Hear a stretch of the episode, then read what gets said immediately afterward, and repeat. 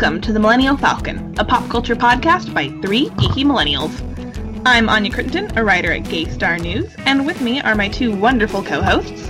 I'm Hoai-Tran Bui, a writer for Slash Film and a pop culture journalist in DC. And I'm Willoughby Dobbs, a filmmaker in the DC area.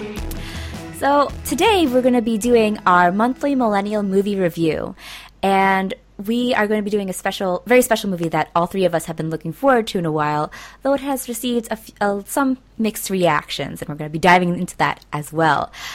A Wrinkle in Time. Yes, I am a warrior. There's no need to worry, love. Look around, it's glorious. Close your eyes and taste the sun. So, A Wrinkle in Time is directed by Ava DuVernay, and it's based off the book by Madeleine L'Engle. It stars Storm Reid, Oprah Winfrey, Reese Witherspoon, Mindy Kaling, Chris Pine, Levi Miller, Deric McCabe, and Gugu Mbatha Raw. And it's about a young girl named Meg Murray who, after the disappearance of her scientist father, three peculiar beings approach her and her brother and friend and bring them to space in order to find him. So, let's dive into this movie. We've been talking about it for quite a while now because, um, you know, Anya and I have been quite excited for it because we were huge fans of the books growing of book growing up, or rather books because it's a series. Um, let's get our initial reactions. Anya, I'm really excited to hear what you have to think about A Wrinkle in Time. Yes. So I will start off by saying I am less attached to the book than I think you are, HT. I've only read it a couple times, and I haven't read it for a handful of years. So I I don't remember a lot of the details, and I'm not like like really attached to it. So I think that's important to note. Um, a Wrinkle in Time, I was been very excited for this movie because of who's involved and the story it was telling, and I know you know how earnest Ava DuVernay was with this film. Um, but it ended up impacting me a lot more than I thought it would, to the point where I can't really be critical of this film. Like, I can't really step back from it because it hit me in such a personal way, in such like a profound, deep way that like I can't really like extricate itself from me, if that makes sense. Mm-hmm. Like it's become like part of me. Um, and so like being critical of this film is very weird for me. I can like note its flaws, but those flaws to me don't really matter because its impact was so much more um, if that makes sense. Mm-hmm. So I love this film. Um, I'm really excited to talk about why it had such a big effect on me. Um, and as for the reviews that you mentioned, I think it's really important to note the gender divide mm-hmm. in the reviews for this film. Like, if you look on Rotten Tomatoes and you do a gender divide, it's very telling that most of the negative reviews come from men. Mm-hmm. And I think that's really unfortunate for a lot of reasons. Um, and I don't think this movie deserves nearly as much negative criticism as it's receiving. It's not perfect, but I think it's a lot more than what people are making it out to be. Yeah. It's sad that there was so much writing on this film because it was seen as sort of the follow up to Black Panther in terms of like, uh, minorities on screen and behind the camera can be a big box office uh, powerhouse as well. And that was the case for Black Panther, but it wasn't quite the case uh, for A Wrinkle in Time, which did do really like well at the box office. Yeah, like it, it didn't bomb. bomb. It was second to the box office after Black Panther, although it was really frustrating to me that a lot of outlets were writing it up as a failure because of that. So I mean, frustrating. It was critically divisive, and I will say I'm I'm kind of on in the middle part of that. I really admired what A Wrinkle in Time was trying to do, but the the first two thirds of the movie and like the structural sort of setup of the film and the plot really didn't work for me. And I liked, but I do, I really liked what they did in the last third, like the last forty minutes of the movie. I really, I saw the potential of what this movie could have been and what Ava DuVernay was trying to do with it. It was actually really fascinating to me how Ava DuVernay took this book that is a heavily religious allegory. It's mm-hmm. even more so in the way that like Chronicles of Narnia was. Chronicles yeah. of Narnia is like a very overt Jesus metaphor. And um, in A Wrinkle in Time, it kind of takes this idea of um, of God and of, of God being like sort of like this force, this overarching force for good, and the it being sort of the satanic devil sort of Yeah. stand-in. It's very allegorical It's- and very it's very it's pretty explicit in the It's book. very explicit, and it's fascinating to me that she stripped away any sort of religious underpinnings of the story and turned it into a story about self-worth. And that was such a fascinating twist for me, and I really liked how she did that. I don't think that it completely landed because it only felt like it was introduced really midway through the movie for me, and I felt like it could have been more organically woven in. But I liked how she did that. I think it was sort of an ingenious way of um, of changing and of subvert of like changing that sort of message of the book and of the story and turning it into one of self worth and also of uh, a stand-in for like a lot of um, that a lot of young black girls struggle with uh, Yeah. in terms of like their own self-image and their own sort of um, in un, like subconscious sort of in, internalized racism. So it's it was really I really like the ideas going into it. I think the the it's fundamentally flawed structure wise, but I did like I can't hate A Wrinkle in Time. Like you said, it's just so earnest and it's believes so deeply in what it's trying to say that I can't hate it. So, Willoughby, as the one person who's going in blind to A Wrinkle in Time, but really liking the work of Ava DuVernay and all the other cast members here, what did you think about A Wrinkle in Time? I thought it was fine. I liked it. Um, like UHT, I do have some issues with the structure and um, the pacing of it. Um, and, but I think that overall, like, it's a gorgeous film. I think it's one of the most visually inventive films of the past couple years, at least. Like, there's so much color, and when the color is drained from the screen, it's like the very end. Uh, uh, when you know when she's, I, I guess, spoiler alert, facing off against darkness. It's very dark, and you can kind of tell that, like, oh yeah, we started out like in a very bright situation, and now we're not. Um, and I really liked how she did that, how Ava DuVernay did that with her filmmaking skills. She's got so much good skills. Um, I do think that a lot of the problems in this movie are from the the pacing and structure issues that you were saying, HT. Um, I think that there were points where I was kind of wondering what the stakes were because it seems like the overarching darkness didn't really seem to be as close to Earth and and like all encompassing as I assumed it was be in the like leading up because I'd never seen I've never read the book Mhm. so like I I I guess I was going in thinking that it was going to be much like the darkness would be much more prevalent prevalent early on and like affecting Earth but I guess that wasn't that's not how it is in the book either is it right No, that's the case too. Like I mm-hmm. remember there's a scene in the movie where it kind of shows how the it is sort of seeping into all facets of Earth life and like how it affects people's uh, mind views and stuff, and like you know it it manifests in like people's jealousy or people's idea of uh, body image or anything like that. So it is. It is. I think that's where the stakes are, but it feels like the stakes are so mundane. I guess in a way. yeah I think maybe that's what I was See, and trying to I figure got the out opposite. Mm. That it was the opposite for me. Like okay the stakes and the danger of the it and the way it affects people. For me, again, it felt so profound and I felt so relatable that it felt very serious to me. hmm Um, it also reminded me of the Twilight Zone episode, "The Monsters Are Due on Maple Street," when the aliens come down and they basically like they don't they don't destroy humanity, but they set up a situation where humanity destroys itself, Mm. and that's kind of what the it does. The it kind of seeps into Earth and into humanity, and like it isn't actively destroying humanity, but it's making it so humanity is going to destroy itself. I like gotcha. that. So you like I think I think for my own sake, it wasn't super clear until that part when the it was talking about it. Mhm.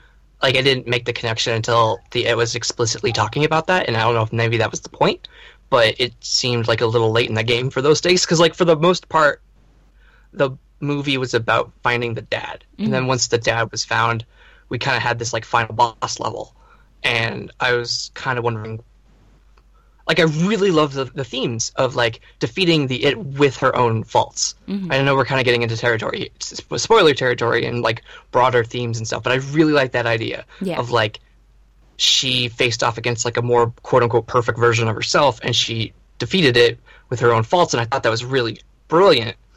But I think to me, it it felt not I don't want to say tacked on, but like to me, I was waiting for the rescue of Chris Pine and then going home, mm-hmm. And that seemed to me like the point. And then there was that extra level of of like time to face off against like the final final boss, and I thought that was really, you know, it was way it was once she was in there, it was done interestingly. But I think that there was just maybe to me, I was just kind of I don't know, I didn't know what I was expecting, and it kind of jarred me a little bit. Mm-hmm. Um, and I was kind of trying to figure out what was going on with Charles Wallace at the end. And I was like, wait a minute, he's saying some nasty things to his dad. Let's use that then to uh, dive into the spoiler territory of our sure. of our review, um, and go by character, plot, and theme. So, I I do want to start with character and talk about the problem of Charles Wallace. Is there a problem? Well, my I, he was the biggest problem I think for me in terms of mm. the movie. Was he too precocious for you? Well, it's it was interesting because like I remember reading the book and I re- reread it a couple of months before this movie came out and wondering if they could successfully pull off translating him from the book to the screen. Because in the book, he is precocious, and you kind of like you kind of accept it. You're like, okay, he's precocious, he's a genius, that's whatever. But reading it, I was like, man, he's gonna be so annoying on the movie screen, and he was. And I oh, no! don't. I I just I think that it could have been it's the helped. nature of the character. It's the nature of the character, but I I also think it could have been helped by a better actor. I just I didn't think that um, Deric McCabe uh, as talented as he was, was probably not the best. Uh, did not give the best performance, I think, as Charles Wallace. He just kind of came off as very, very annoying. And um, I, although I did, I did think that he played the evil parts well when he was taken oh, over yeah. by the it, because I think that was really interesting. But at the beginning, it felt hard for me to connect with him, even knowing like the character and knowing how Meg felt about him and how she really cared for him. It felt difficult to connect, uh, just because he was like that child genius. I don't. I feel like only a really talented child actor like Jacob Tremblay could have really pulled it off, and even then, I think he would have walked the line. Um, but yeah, Charles Wallace was interesting to me, and also the change that they, that they did in the movie to making him adopted. What do you think about that, Anya? I I'm okay with it. Yeah. I actually, I mean, I've talked before about like my love of found families and stuff, and like I really like when media explores like non-traditional families, quote unquote, mm-hmm. and so the fact that they did kind of break from like a nuclear family and show that like Meg's affection for him and like his belonging in their family is just as valid as hers. Um, and I think it made it. I think it also made it easier from a storytelling perspective of like to have evil Charles Wallace and his relationship with his dad. Like, there's almost more of a you can believe it more, I guess, a little bit because he is yeah. adopted. Yeah, the animosity. Um, yeah, mm-hmm. so I think I think it works on multiple levels. So I didn't have a problem with that change. Mm-hmm. Um, and again, I'm always here for non-traditional families. Exactly. I think other than Charles Wallace, the the characters in the rest of the movie really popped, and that was Agreed. where the movie really hung together for me because, like, other than the visuals, which were stunning, like Willoughby said, um, the characters were where they're, where they are most important, where you find the journeys, especially with Meg. So let's talk about Meg, who was my favorite part of oh, she's great. Time. She's so good. Storm Reid is a star. She she's very charming. Oh my gosh the performance she gave in the last like 20 minutes of the movie really they moved me to tears. It moved me to tears. It was just astonishing how she went through that sort of cavalcade of emotions of like joy finding her father, uh, disappointment, and um, just like utter grief at his at his like you know wanting to go back to earth and like abandon charles wallace. And like that moment when she's like no you can't leave him again i like i started tearing up. It was amazing. yeah we need to talk about sad dad chris pine and his choice to leave his son. Mm. chris pine is also great in this movie but i, I yeah I, I, meg murray is so good. And yeah. I, I, really like um, how they sort of up well of course the update of her being biracial. That was a really interesting sort of tie into the overall theme of the movie because, in a sense, this is Meg's movie. this is all about her and her own journey of self acceptance. I only wish that that beca- that was clearer early on, because you see at the beginning of the film that you know she's suffering from her father leaving and not having with her not having them with her and she's troubled at, at school but you want kind of you kind of don't really get the impression that she's you know she acts out like they kind of Yeah, talk about it's- it it's like there was show a don't lot tell of tell and not show. yeah exactly which is good. Oh wait, No, no, it's you're saying bad. there was tell and not show it show. was tell and not show yeah, Yeah. you only Oh. get They, like the principal was just saying like, who? By the way, the dude from Moonlight, he's great. I forget his act the name, but but, a the guy. jerk. Yes. Yeah. Uh, Um. But um, he was That basically like. worst. Sorry. Okay. That I mean, he was. principal's Li- the worst. i thought he was fine he you was don't tell off- a girl who's mourning her father and acting out, be like, "Oh, what if your dad just walked in here? Like right now, what would he say? Like, oh, you can't use your father and excuse Meg, blah blah blah." He has oh no yeah empathy. i can see that yeah that's it's true. also it's the it getting to him. It's like that part of it because they show him Mm-hmm. when he becomes a Anyway, But I was. I, I, was just saying like terrible. with with the show and not with the tell and not show. It was basically him. He was listing off a bunch of things that we didn't Yeah. really see her do, Mm-hmm. and so we only got the sense that she was being bullied by the Girl Meets World because uh, she, her father left for four years, yeah and that she has, you know, it's typical teenage stuff. yeah Um, Rowan Blanchard, that's her name. by girl meets world Forgot. yeah that was my overall problem with the sort of the first the beginning of the film where you get introduced to her family life but you it's all very tell and don't show. And then it, mm-hmm. it, it you get whisked away really quickly. I wish there was a little bit more build up in seeing like how her life was and why she was acting out and how she was acting out other than one scene where she throws a ball at Rowan, at Rowan Blanchard. So Yeah, which seemed out of character from what we know so far. Yeah. We didn't really see her acting out before. yeah from like if there was a couple more scenes that kind of expanded that, Yeah. and maybe did did more of her like normal life Mm-hmm. before she's whisked away t- off, you know, to a life of ad- adventure, um, especially having more of a relationship with Calvin Mm-hmm. before beforehand. I don't know if what it's like in the book, but it seemed to me very quick that he just came on board, yeah um, and like went with them. Yeah, no, it is very quick. It's quick in the book too. He just kind of shows up, and you're like, okay, you're Yeah. he's fated to Just come along with with us. it. Yeah, no, I I think the beginning was definitely too quick. Um, I wish I like the characters a lot. I wish we could stay with them a little bit at the beginning and establish who they really are before the adventure starts. And Meg especially because you know it's the whole tell don't show thing. And at the beginning, you only get the sense that she's shy and she's bullied but not why. Like, why do they hate her? What's the Yeah. what's the reason about that? Other than like you know the it, but then that only comes in later on, so it's confusing at first. I think, especially for people who haven't read the book, like it's very confusing when you drop you just get dropped into this situation. I I did don't know. like If someone put a thing on my locker that said "Happy Anniversary, Hope you disappear too," Yeah. I would also be throwing balls in people's faces because, like, Oh no, that was a really shitty thing. I've never seen like a, That was rough. that was so cruel. It was really cruel. But, But yeah, it's I just wa- I like wanna- Oh no, I was just gonna say I really like the expansion of the prologue, which I don't believe was in the book. that wasn't. Of like the flashback to like when Mm-hmm.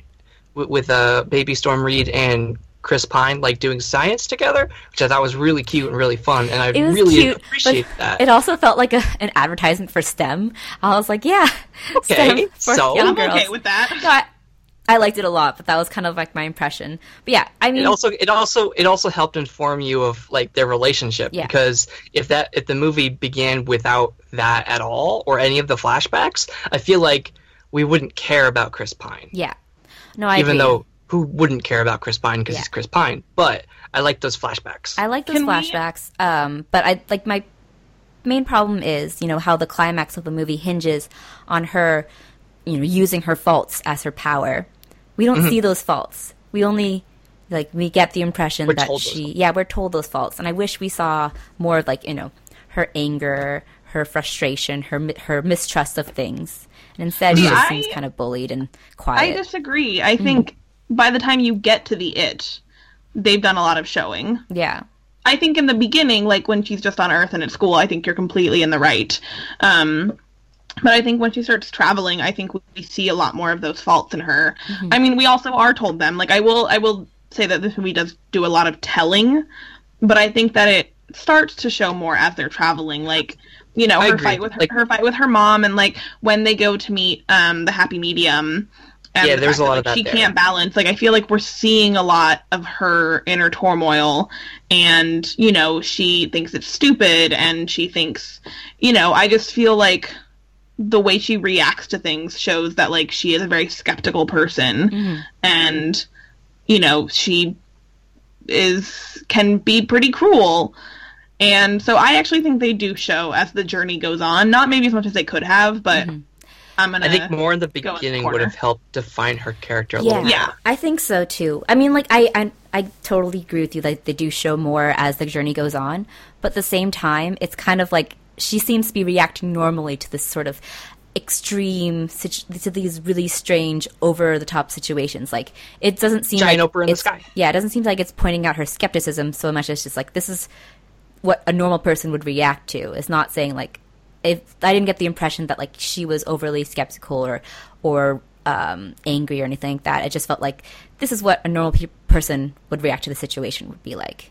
You Right, know like what I if mean? Reese Witherspoon and all and like a bunch of regalia like dropped into your house and told you you're, you have to go on a mission with your baby brother, like that would be a little implausible. Like Yeah. there's something weird going on. Like I like being mistrustful or skeptic of of the of what's happening to a, a normal person would be it wouldn't be out of character for like a normal person to be like I don't I must be dreaming. This Yeah. is all ha- yeah, but I happening." think it also comes from a different place with Meg, and I think I, I am gonna argue that Ava does show that Mm-hmm. because when she and Charles Wallace are walking their dog, and like there's the guy sitting in his front yard, and like Charles Wallace says hi to him, and like Meg wasn't going to, like Meg is generally really standoffish with people. Like it's not just skepticism of like you're a stranger. Like Meg puts people at arm's length, and I think that we do see that in little ways, and so I think it's not just like oh, you're a person in my house. Like, I'm going to react like a normal person would and be skeptical. I think it's very much her being like, I don't trust anyone. And it's not from a, say, place of caution. It's from a place of, like, active distrust and cynicism that she's developed over these past four years. Mm-hmm. you know what At least I, wasn't picked too- all this yeah, up. So, I didn't like, really get I that impression still. Like, I understood that's what they were trying to go for, but it just felt like she was just too, too reacting things to like like a normal person to me. I was gonna say with the old man that and that her brother was talking to, I was maybe too enthralled by the dog on screen to notice that she was being distrustful of him. It was yeah, a good dog. It was a good dog.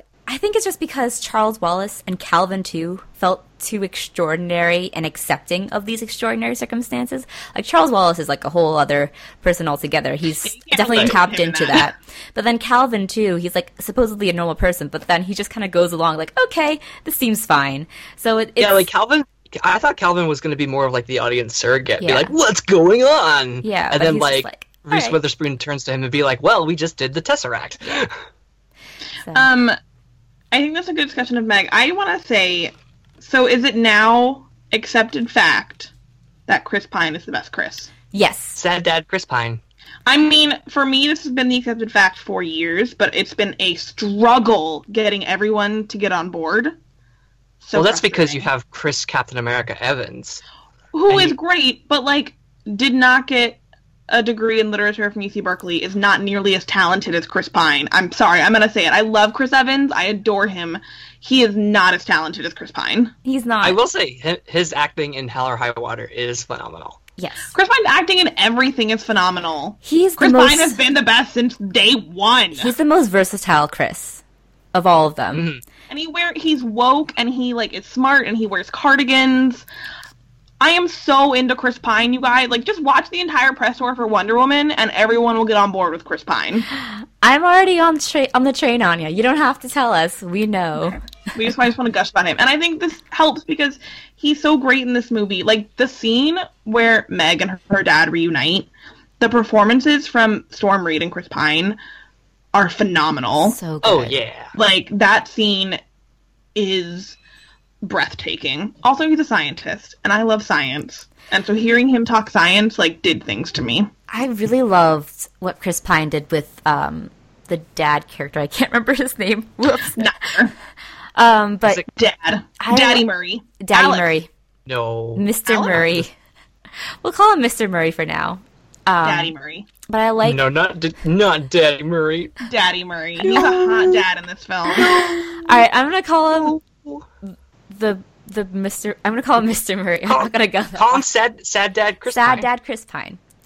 Anyways, I really loved what we saw of him because even though he was only in parts of the film, he really stole the scenes with every every time he appeared on screen. And the fact that it was such a complex, layered character in those short that short amount of time that we see him is so fascinating because to me, Mis- Mr. Murray, Sad Dad Chris Pine, is the embodiment of like the disappointment that Meg sees in like adults. She, you know, she worships him; he's a hero, and she still loves him unconditionally. But then she starts to see his flaws and how you know he is willing to like abandon Charles Wallace because Charles Wallace has been taken over by the It, and he says, "I don't want to lose both of my children," and that is such a heartbreaking, great line to me because it makes so much sense it's coming from an adult standpoint, but from the child perspective, which A mm-hmm. Wrinkle in Time is really about, it's abandonment and it's that disappointment in adults and all of their flaws. And I really like that Meg comes to term with, terms with that, and Chris Pine plays it so beautifully. so well, so like nuanced and perfectly. I'm gonna I'm gonna talk about Daddy Murray here. Okay. For a, cou- a couple thing, a couple things. I appreciate. So I agree with you guys about the beginning with Meg, but I appreciate. I feel like Ava did actually a better job of showing and not telling the relationship between Daddy Murray and Gugu Mbatha-Raw. Like I liked those flashbacks to them because I feel like it really showed like who they were as like scientists and like partners. Oh, yeah. And like, uh, and like when they were in the bedroom after the presentation, and she was like, they weren't ready for that, and like they like had a bit of an argument. Like I feel like that was a really good job of showing who they were. So I appreciated that. I'm also gonna defend Daddy Murray. We're gonna, this is going to happen every time she says that. We're going to every just laugh. time. I really liked that scene that you were talking about, HT, because, like you said, I think it makes sense from an adult perspective and a child's perspective. Like, of course, Meg would be like, "How can you even think about making a decision like that of like just leaving Charles Wallace?" Um, and I, but I think you know, from his perspective, it also makes sense. It it is a bit of a Sophie's choice. I think you also have to remember that he has been in the it for four years, and like. But Imagine he how much think that would it's four years. he doesn't think it is, but it has been. And like so imagine how much that would mess him up. He's been like trapped in this little literally embodiment of like evil and destruction and just like negative energy. And so like I think for him it's I think it's also understandable his desperation to get home. Like Mhm. I would also feel that and to like if I And he doesn't have a save one- super. He doesn't have a super constructive relationship with Charles Wallace in the first place because I feel like he he was, was like an a, infant when He was an infant when he disappeared. Yeah. And so like there's that and I don't think I think when Meg first tells him like Charles Wallace is here, he has that moment where he's like my boy is here, like my baby boy is here. Like you can tell that he loves Charles Wallace. Like Mhm. even though he doesn't really know him, he loves him. Like he would never make the choice to leave him if he thought there was another way. But he didn't see that other way the way Meg did. And mm-hmm. again, that's between adult and child. And so I really liked that because again, it shows that he's human, he's flawed, but it's understandable. Yeah. And Chris Pine is phenomenal. It's a very sympathetic performance, and that's what I loved about it because it's it happens in like such a brief instance, but you in Yeah. that instance you can see like everything that he's gone through, all this trauma, mm-hmm. and why he and how he cares so much. But he can only yeah he has that Sophie's choice, and he he only can really in this instance he feels like he can only pick one child. It's heartbreaking.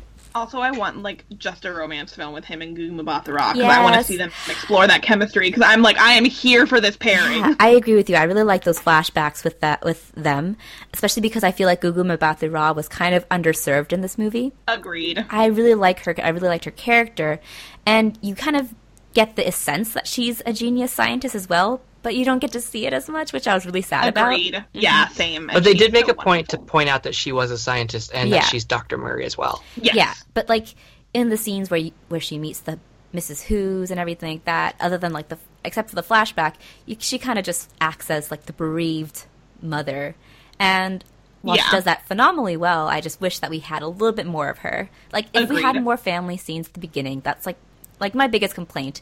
If we had more family scenes, we establish Meg more, we get to see more of Mrs. Murray. That would have been like more of a foundation. Yeah, more foundation. That would have been like the best yeah. option for me. Can we talk about the cosmic peoples? Yes, the Who's, the Misses, the Misses. They we, were so great. They were so good. We've gone this far without talking about giant space Oprah. Yeah, giant space Oprah. I love the Misses so much. I thought everyone was fantastic. I thought um, Oprah, especially, and uh, Reese Witherspoon were so fantastic.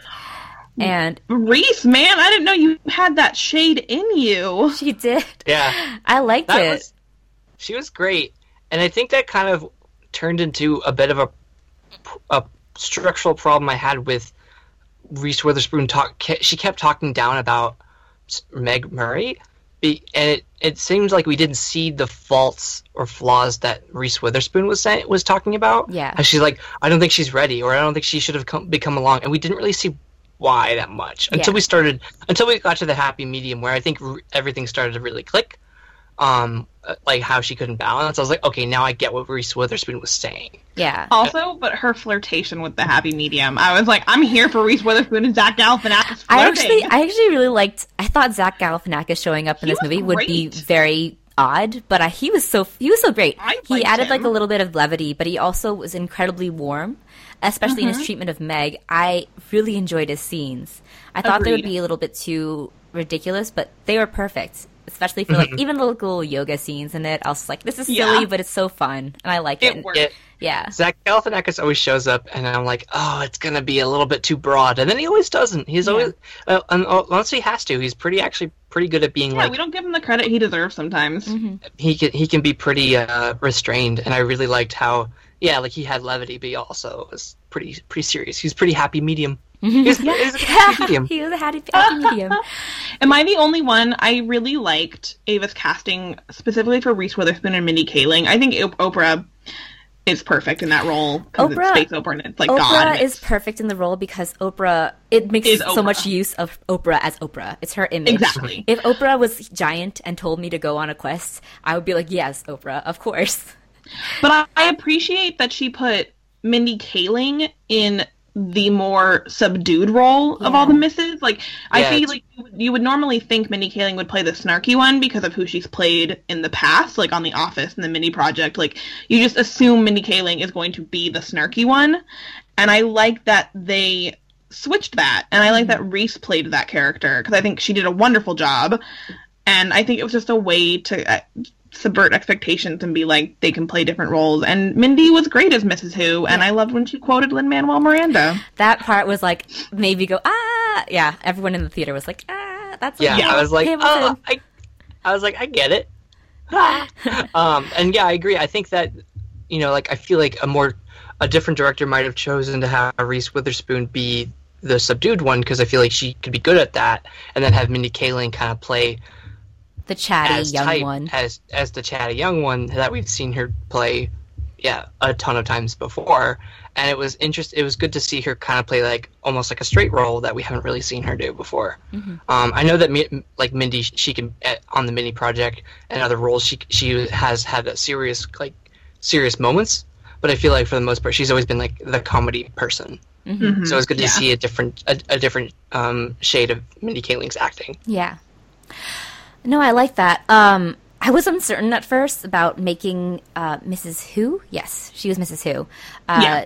Only quote talk in quotations because I don't think I, that was, was that not a yeah, thing. That wasn't the case. Was in that the not in the book? No, no. But I did like it in this in this movie. At first, I was like, "Oh, that's interesting and kind of weird," but I liked it a lot because it had a whole range of quotations, not just from like Gandhi or Buddha, but also from like uh, I think Busta Rhymes was at, quoted at one point. And you have Lin Manuel Miranda, of yeah. course. And uh, um, uh, uh, OutKast. OutKast, that's what it was. I'm sorry, not Busta Rhymes.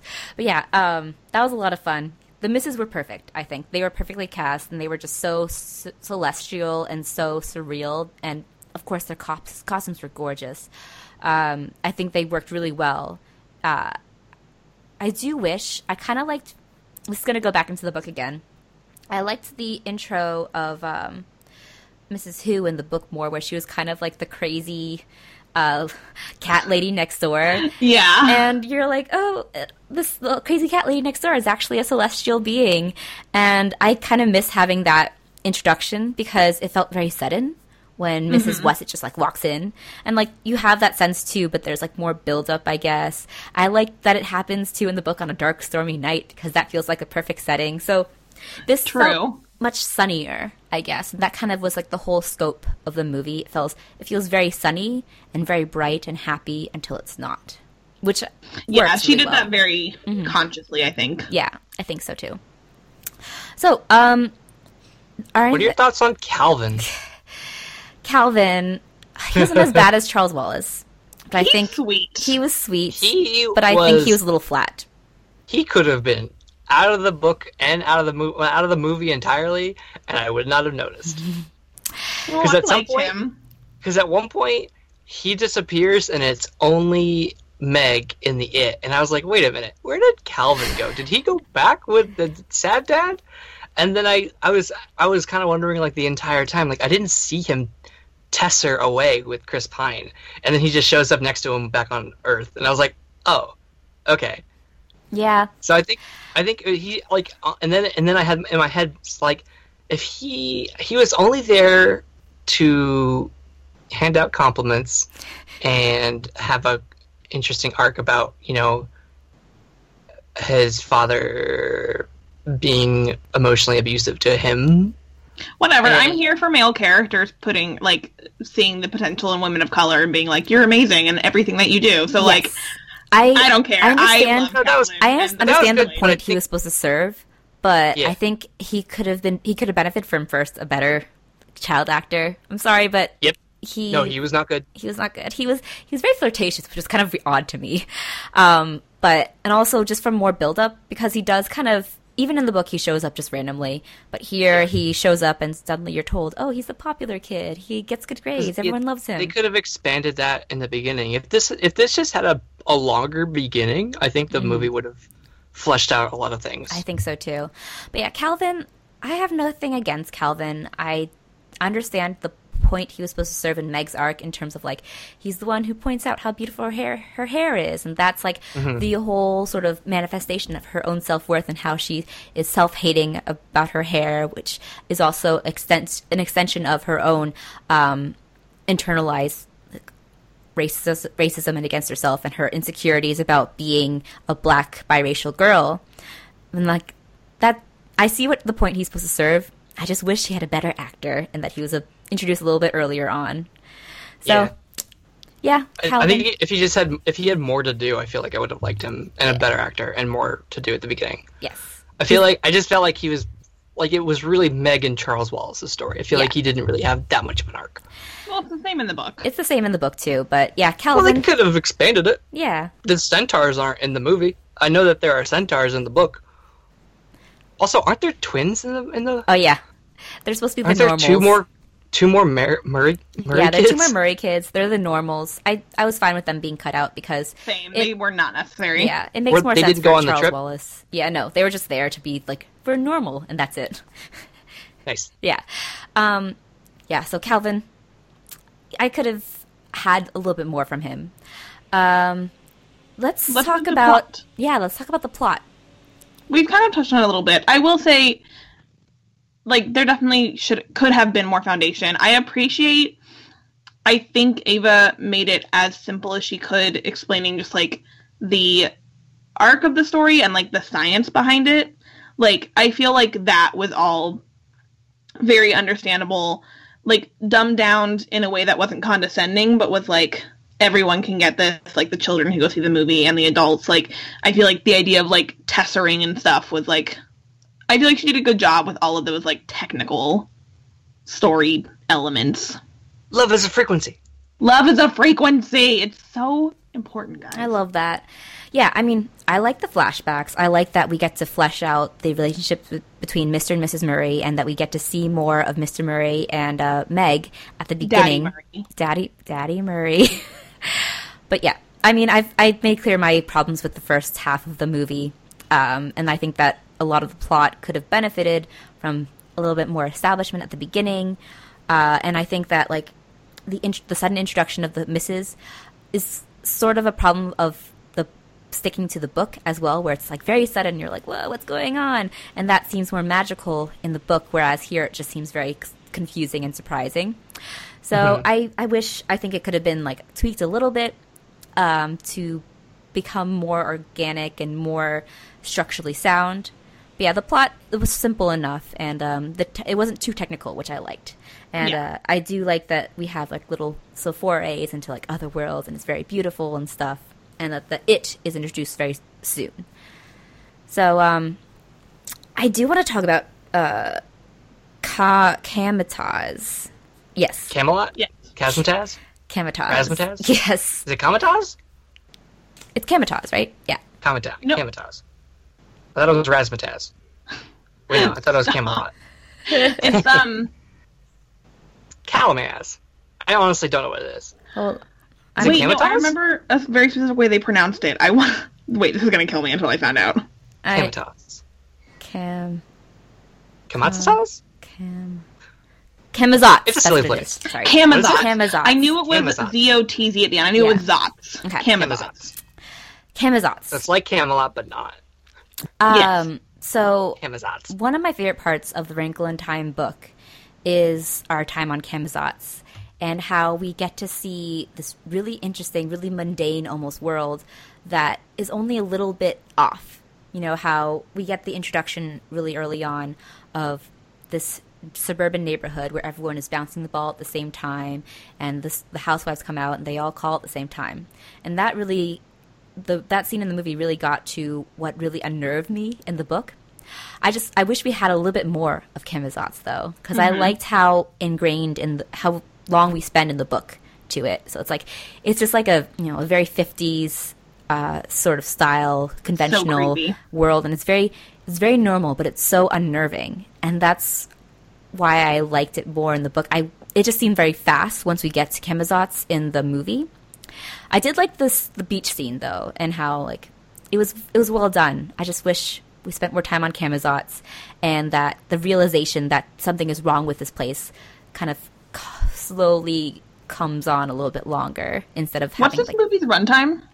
Two hours. Two hours, yeah. Maybe two hours yeah. If it was two and a half, I think oh, it could it's have been 109 a really strong minutes. movie. So it's an hour and a half.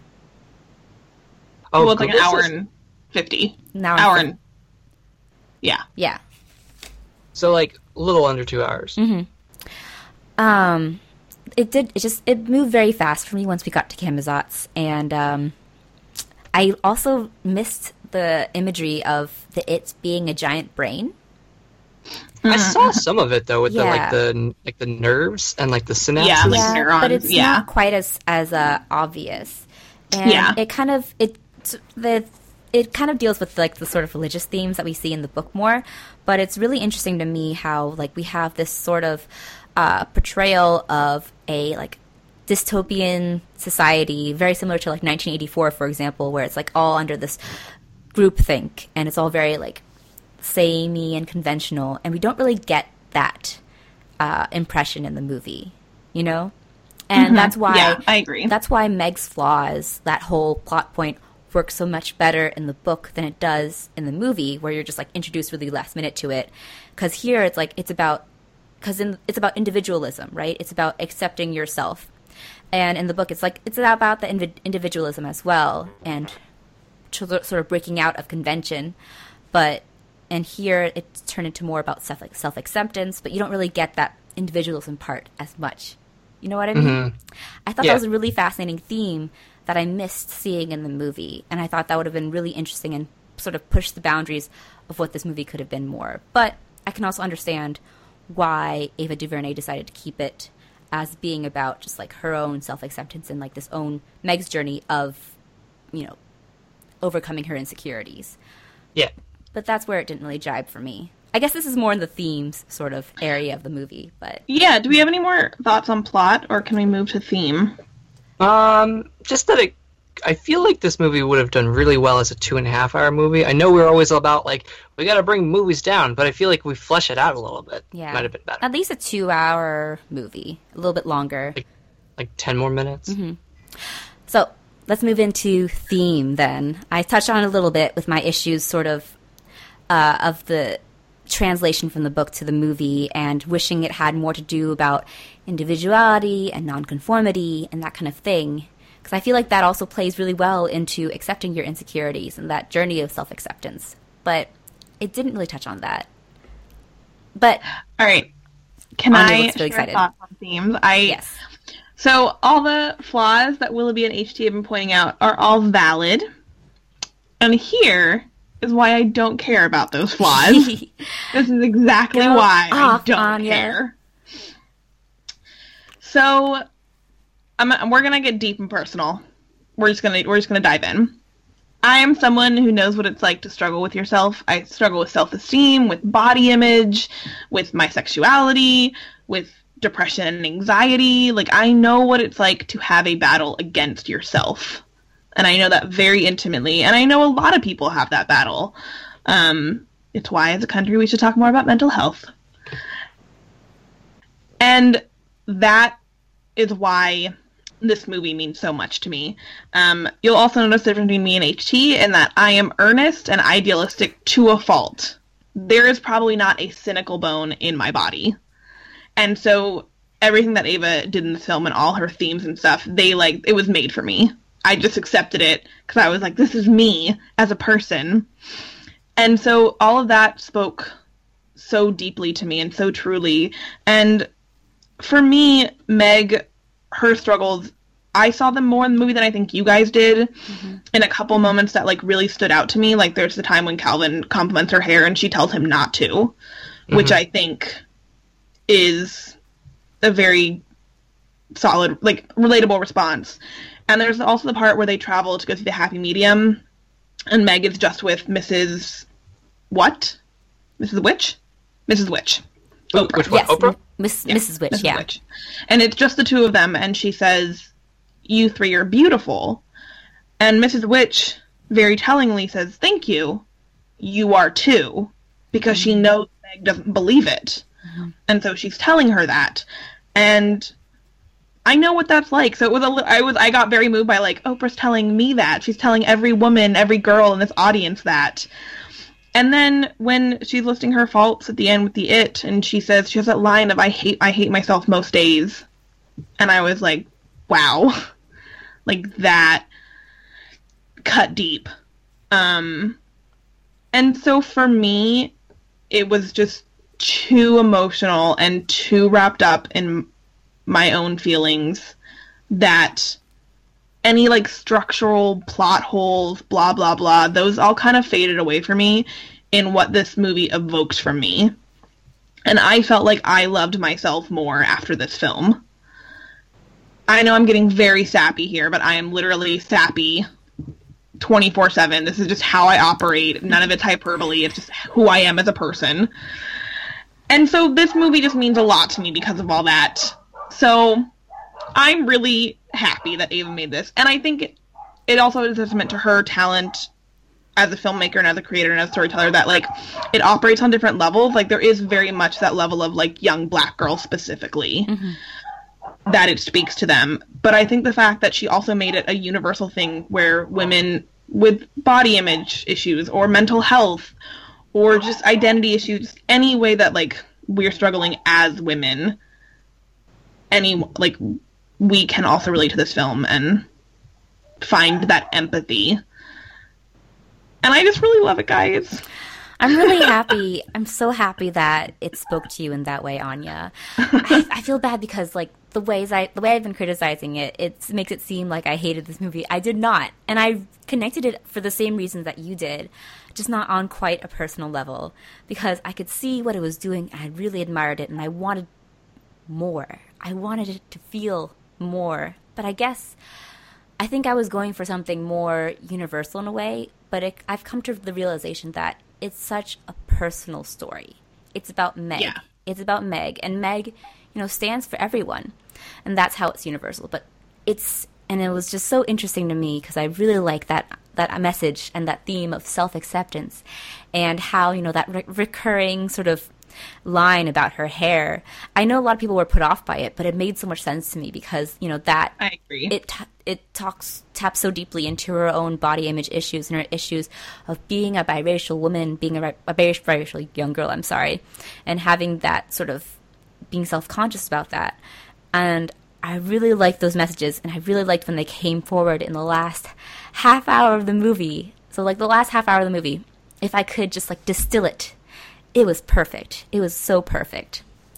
But yeah, this I I just wish the rest of the movie lived up to that movie because if it did, it would have been amazing. It would have been phenomenal. Yeah, I also think you're right in that it is very personal. Mm-hmm. I a lot of the reviews I've been hearing or reading or listening to on podcasts, I feel like there is also part of like people just bring themselves to this movie like so much. And I really do think that it's people's reactions are a very personal thing. Even more, I know it's always personal. Mm-hmm. We're always biased and stuff, and we always bring our own baggage and stories. But I feel like this one specifically, yeah, is super personal. It is, and I love that. I love that this movie can evoke so many emotions between so many different people, but have be so universal in that sense. So, uh, Willoughby, is there anything else you want to add about theme? Um, I think the themes are the best parts of the movie. I just kind of wish the movie as a as a movie, as a film, as a, a motion picture, like like you said, kind of like like lived up to that, mm-hmm. up to the themes. Actually, Willoughby, I'm really curious because this movie yes. deals so with so much with the female identity and young yeah. teenage girls specifically. Did were you able to identify with that at all? Not as a teenage girl, but as a person with insecurities, yes. Yeah. Yeah, Meg can. Yeah, she mm-hmm. can speak to everyone. I think, and you felt that as well, Willoughby, right? Yeah, like no, like when I mean, yeah, I was a teenager once. I knew what it was like to like kind of feel outside of the norm and everything um, and all that jazz and whatnot. And I to- I like I, you know I totally agree that like it, that you know this movie does speak for a lot of people, personal and not, and you know like more general themed. And so like yes, I am I am the uh, um, I am a straight white Christian male man who you know is kind of the quote you know like the what everyone assumes is normal and the default and everything, which I shouldn't be, and I still, you know, connected with this movie on a on a thematic level. Like I think that this movie, for all it's worth, the themes are the strongest part of the movie and the visuals. I feel like the visuals and the themes are what I really like about the most about the movie, and I and I like that they kind of work in tandem because there's lightness and then there's darkness and there's Reese Witherspoon as a kale salad.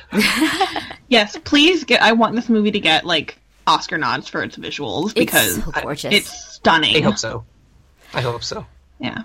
All right. Um, do you guys have any final thoughts about A Wrinkle in Time? Yeah, um, fine. Let's rate it. Okay, Anya, how many stars out of five would you give A Wrinkle in Time? I have two ratings. I have five out of five for Daddy Pine. Okay. Oh, jeez. Daddy Murray. he is peak, peak hot dad. All right, Willoughby. I know you know what I mean. What? I know you know, Willoughby. Don't know what's happening. what's Don't your other rating? Like, I just really like to make Willoughby uncomfortable sometimes with this kind of stuff. Um, all right. I'm gonna I'm gonna give it a four out of five. Oh. Okay. Wilby, what's your rating? I will give it a three point five out of five. I'm gonna give it a three out of five stars. Hey, I was fully expecting that. Yeah. All right, so that means the Millennial Falcon gives a wrinkle in time. Should be oh, 3.5. Shouldn't it be 3.5? 3.5 out of 5 stars.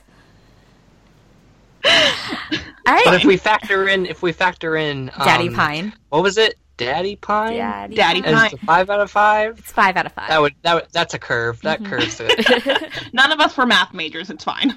yeah. All right, I think that wraps up our discussion, our review of Wrinkle in Time. Let's move on to the last segment of our episode. I really, really, really, really, really like you. But I need to tell you something.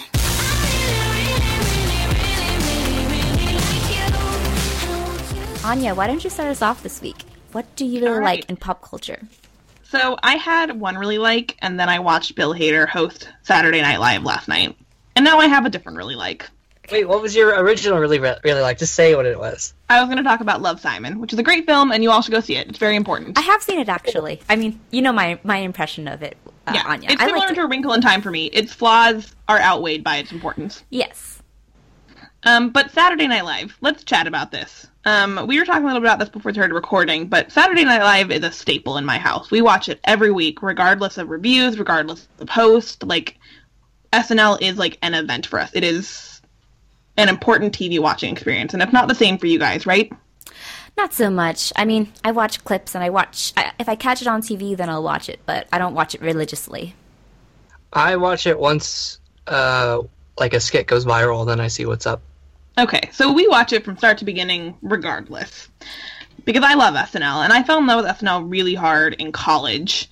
Um, is where my big love affair started with it, and so like I have this theory about people who love SNL, and that like a cast will sort of define the show for you, or like define your relationship to it. And so for me, mine is the tail end of Amy Poehler and Tina Fey, but really Kristen Wiig, Bill Hader, Fred Armisen, Jason Sudeikis, like that's my cast and I love them to death. And Bill Hader especially. He is my favorite SNL cast member. He always has been. And seeing him host last night, so happy, you guys. He's so funny. He's so talented. They did so many of my favorite skits. They did the Californians, which I love, especially as a Californian, because like relatable. Also so true. We talk about directions like that all the time. I was like, they talk about parking half the time. that is it's not an exaggeration how much we talk about parking and directions and driving. Um, and they brought Stefan back, which guys, Stefan So basically, what you're saying is that this episode had everything. it had everything. Stefan, Jurassic Park screen test, the Californians. Um, and John Mulaney was in it, and Stefan and Seth are still together. The Jurassic Park screen test was like a highlight. Alex's Hugh Grant impress- impersonation is so good. So I just really love SNL. I love Bill Hader. Like I, I'm a huge fan. All right, That's me. on the That's Bill my Hader diagram about SNL. on the Bill Hader love train. And I've been there for years. Barry's gonna be great. I'm excited for You've Barry. been, So, you've been the conductor, Anya. I have been the conductor. Anya, what you've been saying is you're not a Bill hater, you're a Bill lover. All right, See, this is why I this is why I bother you with the daddy stuff because you get me with like the puns and stuff. So All right, Willoughby. That is Yes. your cue to talk about your really like for this week. Um, I bought a Nintendo Switch and I've been playing Mario games for about four days. It, it's been great. Um, the Switch is a lot smaller than I thought it would be. It's actually roughly the size of like a Galaxy Note tablet, and it's like it's like like it's smaller than it's like an iPad Mini, like the size of an iPad Mini, Interesting. and the controllers are about half the size of a Wii Wii remote, and there's two of them that go, uh, you know, like that plug into like a like a a controller base, and then you can play it as like a normal controller, or you can take them off, put them onto the sides of the Switch tablet, lift the Switch tablet out of the console, and then play it mobily without having to like turn it on or turn it off again. Like it's really like intuitive how you can basically turn this from a console game to a tablet game real quickly. And I've been playing Super Mario Odyssey mainly, which is their new flagship Mario game, and uh, it combines like all the best features of like what makes the platform games work really well, as well as what was so great about Nintendo 64, where you can kind of just run around and do whatever you want with Mario. but this game, it l- truly turns into like an actual open world situation where you actually have like not I wouldn't call them side quests, but you have to get like a certain amount of power moons to travel from world to world, which are basically like this game's version of the Mario stars that you get in N60 Super Mario 64. So you get you you have to get like a minimum level of power moons and then you can jump to the next world or you can stay and get more power moons and find them. And you know certain levels have up to 50 power moons that you can find even though it only you only need like 10 to then to then move on to the next world and defeat the boss. So there's a lot writing on like com- like if you're into like um doing side quests and like kind of just hanging around in a world level you can do that or you can continue on with like the game world. Like my girlfriend's been playing final fantasy 15 a lot and it's basically like the nintendo version of that where you can basically continue doing side quests, or you can do the main quest and defeat Bowser and uh, stop him from marrying Peach, um, which is like the plot. um, the fun thing is also instead of a normal hat, Mario has his new cap friend, Cappy, and there's a cap there's a cap kingdom, like a hat kingdom that you you find Oh. yourself in, and there's these spirits that inhabit hats, and one of these spirits, Cappy, inhabits Mario's hat, and um, you can throw him, and you can throw him in different ways, and you can hit enemies with your hat. Um, you can actually you can possess people with your hat. It's Oh real God. weird. You can possess you can possess a human man in New Donk City, which is basically their version of New York City. Yeah, there's a whole level where it's basically like Metropolis, Coruscant, like a city city kingdom, and it's like it looks like New York City, but it's like Mario-fied. It's very interesting. Um, but there's like real six foot tall people, and then there's Mario who's like four foot ten running around. It's very interesting. Um, and you can act. This is one of the first games where you can like actively customize how Mario looks. You can change hats. You can change uh, outfits. So like you go to this, each level has like a store where you can buy like the like the the main outfit for the level. So like um, there's like a Lost Kingdom where you turn you have like an aviator outfit, like you're a downed World War II pilot or Amelia Earhart, or you can be like a scientist, or you can be like casual, or you can be regular Mario, or you know there's a there's like a Day of the Dead Mexico level desert level where you like can wear like a poncho and a sombrero, or you can wear like um, a safari outfit when you go to like the like the woods. It's, it's, it's incredibly fun, very customizable. Like they are really tapping into like next generation level graphics. You know, it's 1080p, whereas Nintendo's historically been like behind on all that stuff. Um, it's a lot of fun, and I really love it. And we also, I also got Mario Kart, so my girlfriend and I have been playing Mario Kart all day. Yes. Too. Um, it's the one with the Luigi stare, so it's really fun. And you can play different color Yoshis in Mario Kart. I was Who's your go-to Mario Yoshi. Kart driver? Sorry, Who's your go-to Mario Kart driver? Yoshi or Wario. Do you have one HD? Oh, Princess Peach, of course. Oh, one mine's girl. Daisy. Mine is Daisy. Oh, I like Toad too. Actually, Toad was fun because he Toad's goes really fast. Yeah, Princess That's fun. Daisy is my then- girl. I like Yoshi because I I think if I had the choice between riding a bike or riding a Yoshi, I'd ride a Yoshi in a heartbeat. Nice. So Fair. yeah, so Fair. I've been playing Nintendo Switch, and I can't. I'm I'm gonna wait to pl- play the actual open world game that Nintendo, or the other open world game that Nintendo did, le- which is Legend of Zelda: Breath of the Wild, Ooh. which is that um, it's basically like. It's bigger than like the map is bigger than Skyrim essentially, Oh um, like twice, two, two to three times bigger than the Skyrim map, and people have been loving it. Um, and I'm playing the Mario one because I love Mario more than I love Le- Legend of Zelda. Um, like I've always been more of a Mario guy than a Zelda person. Uh, so, but I'm I'm gonna play that one too, just because I've heard amazing things. But I'm go- gonna play Super Mario Odyssey first. So that's what I've been doing. That's what I really like. Cool. So my really like for this week is the return of a certain Japanese reality show, Oh. Terrace House. Oh my Yeah. god. There's a new season. It's a new season. It's called Terrace House Opening New Doors. It's set back in Japan because the second season, or the second season in Netflix, took place in Hawaii. And that was okay. I stopped watching after a couple weeks because it felt too American in a way. Uh, but this one feels is so fun and so Japanese. It's set in a very woodsy rural area. So and it's like in the winter, so you get a lot of beautiful.